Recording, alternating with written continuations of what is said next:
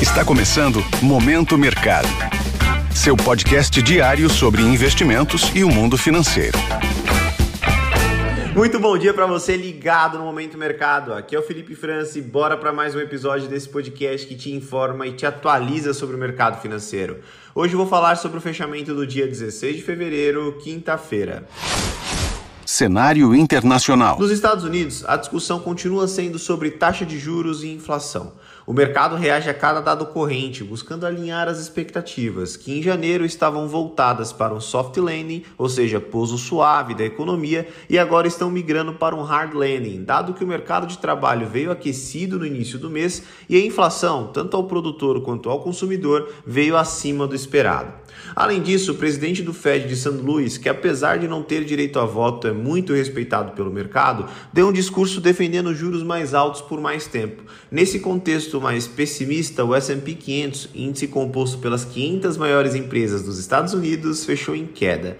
Em relação aos títulos públicos americanos, devido à percepção de que os juros precisarão ficar elevados por mais tempo que o esperado anteriormente, as taxas subiram em todos os vencimentos. No câmbio, o índice DXY, que mede o desempenho do dólar frente a uma cesta de moedas fortes, registrou leve queda de 0,06%, devido ao bom desempenho da Libra e do euro, após declarações intensas dos seus respectivos representantes do Banco Central. No petróleo, a commodity fechou em leve queda, com a possibilidade de um contexto mais restritivo para a demanda como pano de fundo.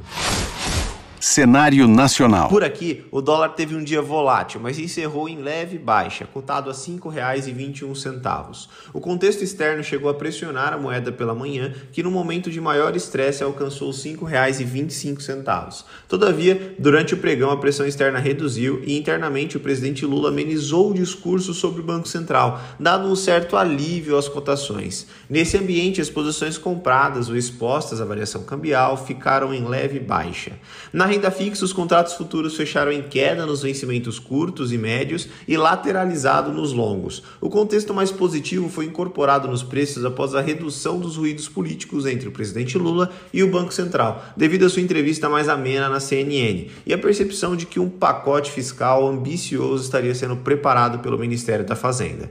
Na bolsa, o Ibovespa chegou a retomar os 110 mil pontos, porém não sustentou esse nível durante todo o pregão, mas fechou em leve alta. O dia começou começou tumultuado, com o ambiente externo guiando as negociações. Entretanto, após a redução dos ruídos políticos, o índice reverteu o sinal para o campo positivo. Entre os destaques de alta ficaram CVC, Rapvida e Pets. No lado oposto, Minerva, Azul e Cirela foram destaques de baixa. Com isso, as posições compradas ou expostas à variação da alta do índice ficaram no campo positivo pontos de atenção. Na agenda do dia, destaque para os discursos de dois dirigentes do Banco Central Americano. Aqui no Brasil, a segunda prévia do IGPM de fevereiro será publicada e a Vale fará uma teleconferência sobre o seu resultado do quarto trimestre de 2022. Sobre os mercados, agora pela manhã as bolsas asiáticas fecharam majoritariamente em baixa, seguindo o movimento que foi observado nas demais bolsas globais. Na Europa, os índices abriram em queda, assim como os futuros de Nova York, ainda com um cenário de juros mais alto nos Estados Unidos como pano de fundo. Dessa forma, termino mais um episódio do Momento Mercado e, ah, devido ao carnaval, retornaremos com o nosso Morning Call no dia 23 de fevereiro. Então, desejo a você um ótimo dia e curta bastante o feriado prolongado, mas sempre com moderação. Valeu! Esse foi o Momento Mercado com o Bradesco. Sua fonte diária de novidades sobre cenário e investimentos.